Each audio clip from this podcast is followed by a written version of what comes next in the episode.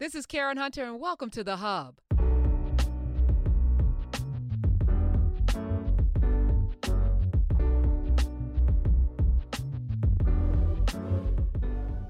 Seven out of 10, that's the number I want you to process. So I'm in Africa, Ghana, of course, and I went to Elmina Castle. And we are taught, or at least I studied, uh, about the transatlantic transatlantic slave trade and how many bodies were lost in the ocean on the trip from Africa to the New World. You know, some put that number as high as maybe 40 to 400 million, which is a, a lot, right? But we're talking about a 400 year institution, right? 400 year institution that literally seeded and was the foundation of wealth for so many nations from England to France to, of course, the United States of America. And as I'm going through this tour at the Elmina Castle, which I'm going to give the history and break down in a second, the Portuguese established that here on what they call then the Gold Coast, again, a European term for a, a, a town, a, a village, a community that already existed. The Portuguese established it for trade, mostly of gold, which was found here that didn't belong to them. I'll get to that in a second as well. But this was the birthplace of the transatlantic slave trade as it relates to Ghana. The Elmina Castle was the port from which human beings were shipped to the New World. On this tour, which I think everyone should go on if you come here, and many people, if you've gone online, you've seen everyone from Steve Harvey to you name it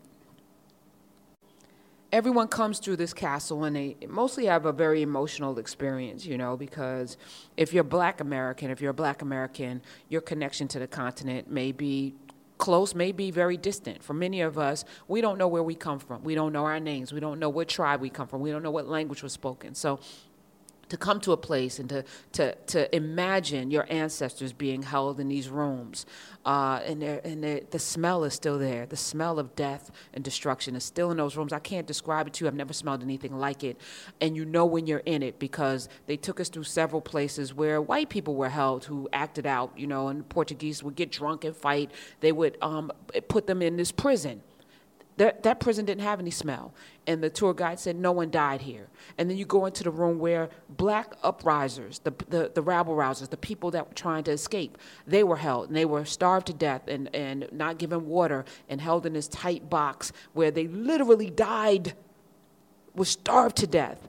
You could smell the same smell that I smelled in the rooms that held the 400 women, in the room that held the 600 men, and that's the number. The magic number is a thousand. So I want you to remember seven out of ten because I'm gonna get to get to that in a second. But if you go on this tour, it is emotional for so many reasons. If you're a human being, if you're a human being that has a heart, to imagine being uh, walk through the interior or, or even more dastardly, maybe you were working for them because when the Portuguese first came to Ghana, uh, they actually traded with the village people. They they bought their land from them. They actually imported enslaved people from Portuguese to come work to build the castle. They didn't use the people here, and then something turned. The system got got very rich really quickly. You could make a lot of money. The Portuguese Portuguese came here to trade gold. They wanted the gold and they wanted to trade the gold. This was a, a trading center, and it still is. Ghana still is. If you come here, get off the plane, all you're going to see are merchants, people trading. This is the, the DNA of this, of this country. But if you think about um, when the flip happened and the brutality, they built a church, this was a, a, an ode to St. George. Uh, this was a castle, actually, Elmina Castle means Castelo da Mina, Castelo da Mina, the castle of, of the mine, of the gold mine. And it was in, in honor of uh, St. George. And this was a place where they prayed and where they raped, where they pillaged, where they brutalized, where they murdered. 1482 it was established. Um, and it was built on the Gulf of Guinea, which is where this is. It's the oldest European building building in existence south of the Sahara. Uh, 1637, the Dutch seized the, the, port, the fort from the Portuguese, um, and then the Portuguese took it back. and the slave trade continued. Actually, um, actually, the Dutch kept it for a while and, and continued the, the business which was the business of moving bodies, human beings.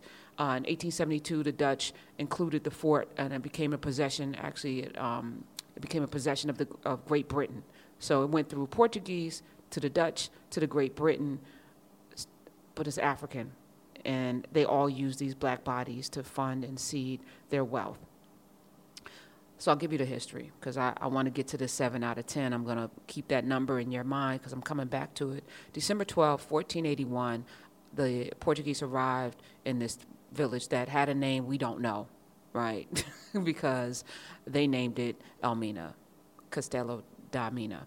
Um, it's noted in some some historians said said that Christopher Columbus was among those who made the voyage to the Gold Coast with his fleet.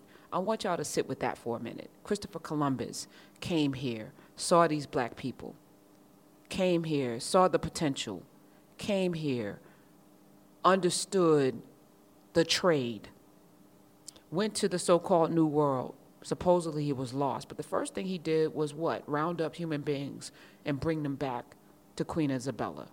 Think about that for a second. Did he go there with that in mind? Did he go there understanding the enormous power of slave labor, of forced slave labor, of building through forcing people to do things? And let me just say this. Um, the people of Ghana, I, I texted a friend of mine and I said, I understand after going through the castle how slavery happened. And on the surface, and I, I do need to explain that because on the surface that sounds sounds interesting, right? But these people are really nice, good people. Like they're nice, good people. So you come first, you're bearing gifts, right? You come bearing gifts. You give me money for my my house, my huts, or whatever for my land. I give it to you.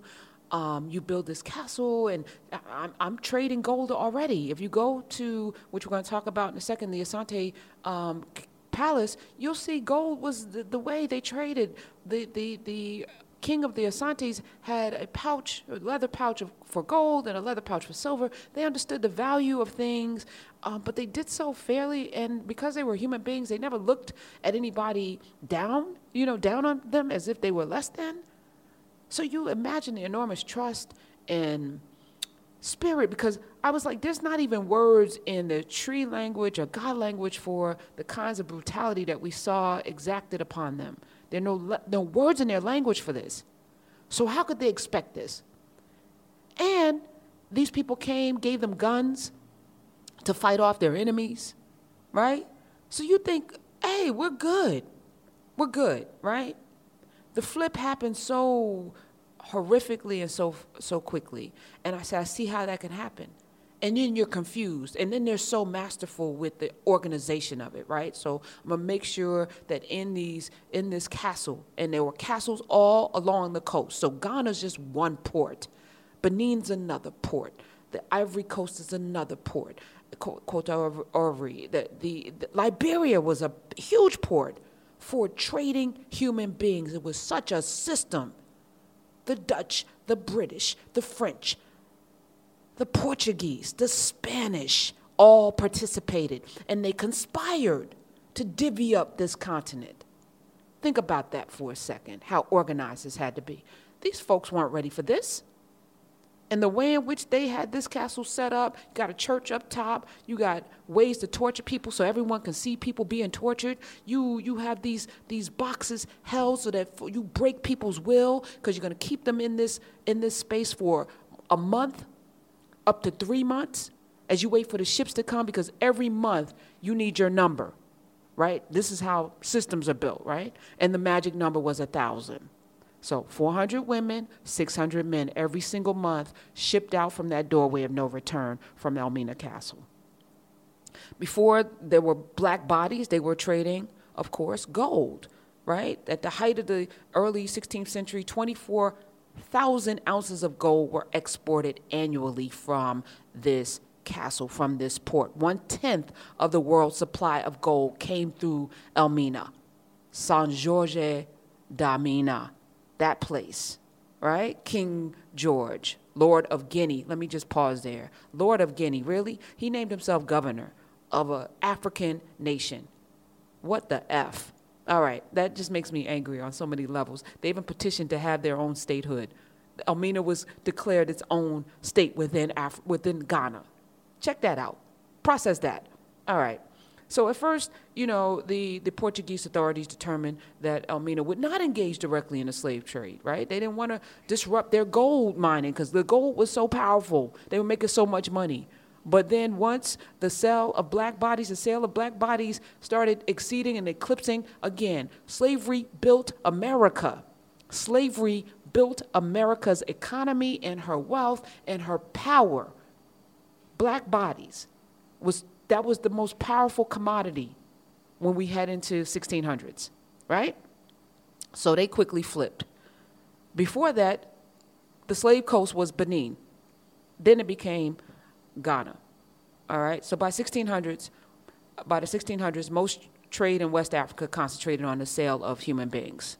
And Elmina played a significant role. The castle was a depot where enslaved Africans were brought in from different kingdoms in West Africa. So it became the port of exit, the port of, uh, of exportation, the port of, of not entry, the port where everybody came to trade these black bodies, Elmina Castle. All right, and every month a thousand bodies were shipped out. What they don't tell us, and what messed me up, and what is making me really in my spirit unsettled, because this is not in any history book I've read. Seven out of ten died in the camp. And I'm going to call it a camp. It was a concentration camp. It was a concentration camp. Seven out of 10 died. And it's a concentration camp because there's no value of those bodies in that space. The value is when they got on the ship. Now, they were, they were um, insured, so, but they were still valuable, right? So if you ship out a thousand, you're insuring a thousand bodies. If you lose half your cargo, you get your money back. But that's value. But you don't get the value unless those bodies are on that ship. So it doesn't matter if most of them die because as long as you can ship out a thousand and there's two things that that st- struck me when I heard that number when my tour guide said 7 out of 10 died in this in this camp you can smell it number 1 actually there's three things that stuck out. You can smell the death. Hundreds of years later you can still smell it. I promise you. The other thing is there were so many black bodies. Africa is five times larger than what the cartographers tell us. It's five times larger than what you've been taught in your school.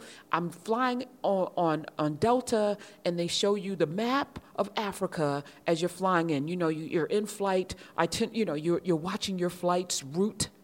And I'm looking at the size of Africa, which is just slightly bigger than India. No, it's five times bigger. And Delta and everybody who has these damn maps need to fix that because there's no way in hell you could ship out a thousand bodies from one port every month with seven out of ten of them dying in the camp unless there were millions and millions of black bodies and it was so plentiful that it didn't matter. Think about that. There were so many black bodies, it didn't matter that seven out of ten died in those camps. It would take the women bring them out into the center. Uh, we walked through that, went upstairs to the governor's quarters, where he would stand on the balcony with his men and they would bring the women out and select the women that they were going to rape. And if any of those women happened to get pregnant, they had a house built for them and they would stay in the concentration camp as cooks and their children would be sent to school because those were the children of the men. Because back then, the Portuguese and the Spaniard alike, the, the status of the child followed the status of the father. France as well. America changed that. America changed that. But that's actually very African. The status of the child follows the status of the mother in Africa. Israel also. But in the New World, in Europe, it follows the father. So those children were the father and they got treated better, which started this whole colorism bullcrap. But anyway, I digress. Seven people didn't make it out of that camp through that horrible doorway to no, of no return. 7,000 of the 1,000. 12,000 a year ended up on the ships. 84,000 ended up in graves, mass graves. 16.8 million souls died before they even got on a ship to the New World over a 200 year period. It was probably more than that because it was probably longer than 200 years. I'm just being generous with the timeline. But that messed me up. The people that didn't make it on the ship. And what did that mean to communities all throughout Africa, missing people? We talk about missing bodies. I'm taking a slight detour, missing black girls in America right now, and there's no t- conversation being had about it. But can you imagine living in a village and people are just missing? People are just missing. You don't know why because there's no communication outside of drums, which I'm gonna do a whole podcast on Asante, on the Asante Kingdom uh, coming up. But stay tuned for that. But imagine how do you communicate what's actually happening?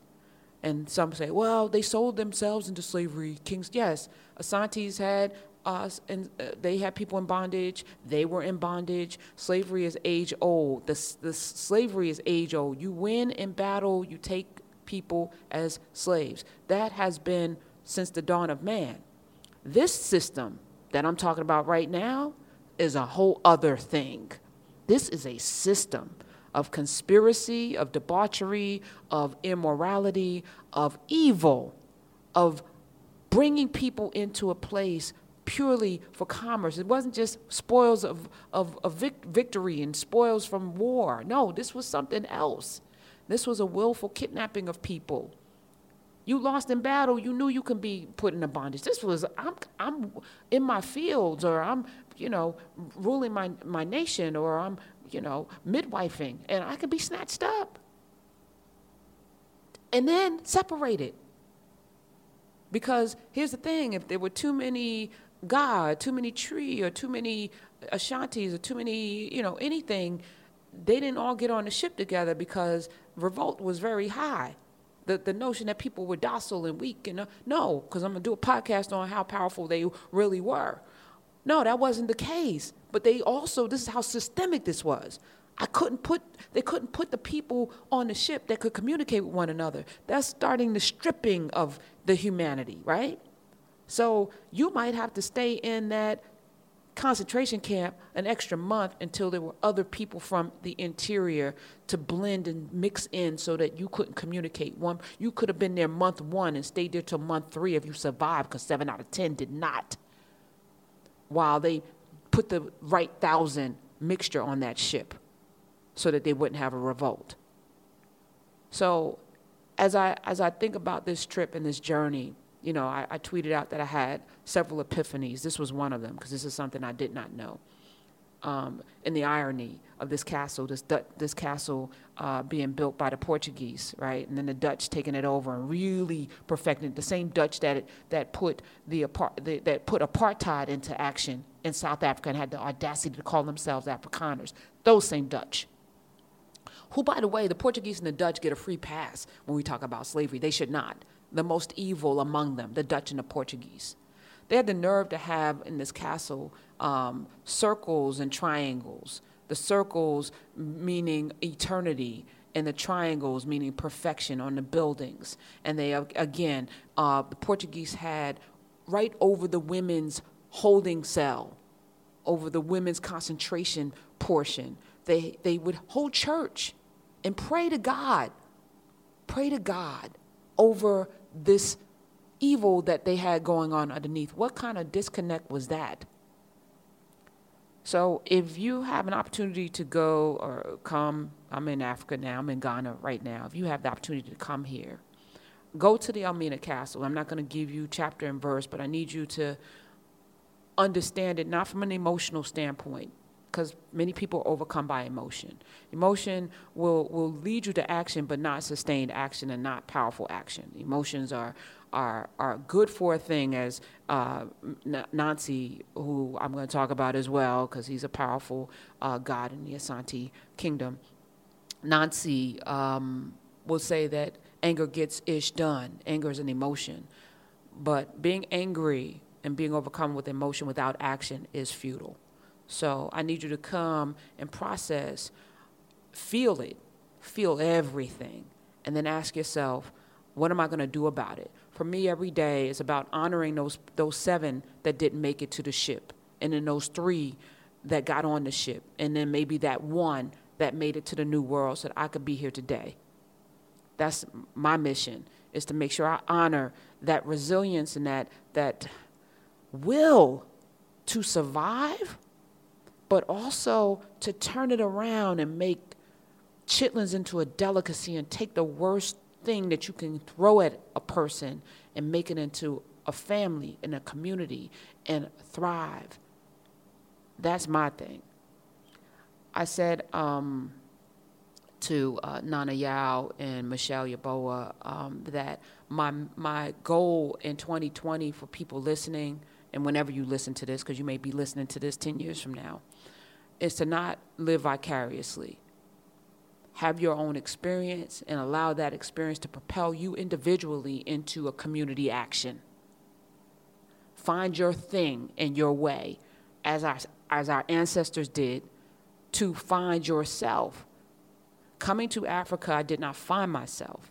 Coming to Africa, I discovered truth that I didn't know, and that adds to who I am. But I already came here whole. And I need everybody listening to my voice to be whole, find your center, find that thing that drives you and propels you, and then make something happen good in the world. All right. Um, I'm going to do more podcasts on my trip to Africa, my trip to Ghana. Let me be specific because some of y'all are real petty on, on social media. Africa's a big place. Why not say where you, yeah, yeah, you know what I mean. If I say Africa, wherever, and I'm not, this is not going to be my last trip. Um, I plan on hitting, um, going to Senegal. I plan on definitely going to Namibia or Tanzania. I want to do a safari. Um, I want to experience life not vicariously, and I'm, I'm not going to be watching people's YouTube channels and Instagram pages to see what, what oh, and having FOMO. No, I'm living. And I, and I uh, challenge you to live too. All right. I thank you for listening. I appreciate y'all. Follow me on Twitter at Karen Hunter. Use the hashtag podcast if you have any questions or comments. Uh, that's where I communicate with people. Of course, check out the YouTube channel, Karen Hunter Show, where you can get clips and bits from my radio show on SiriusXM. And again, subscribe to SiriusXM on, um, on the app, because that's the easiest place to get it, where I deliver this kind of smoke every single day. And if you don't have access to SiriusXM because you're out of the country, Akwaaba. Welcome and uh, continue to stay connected with me. Again, Twitter's the best way at Karen Hunter. Till next time.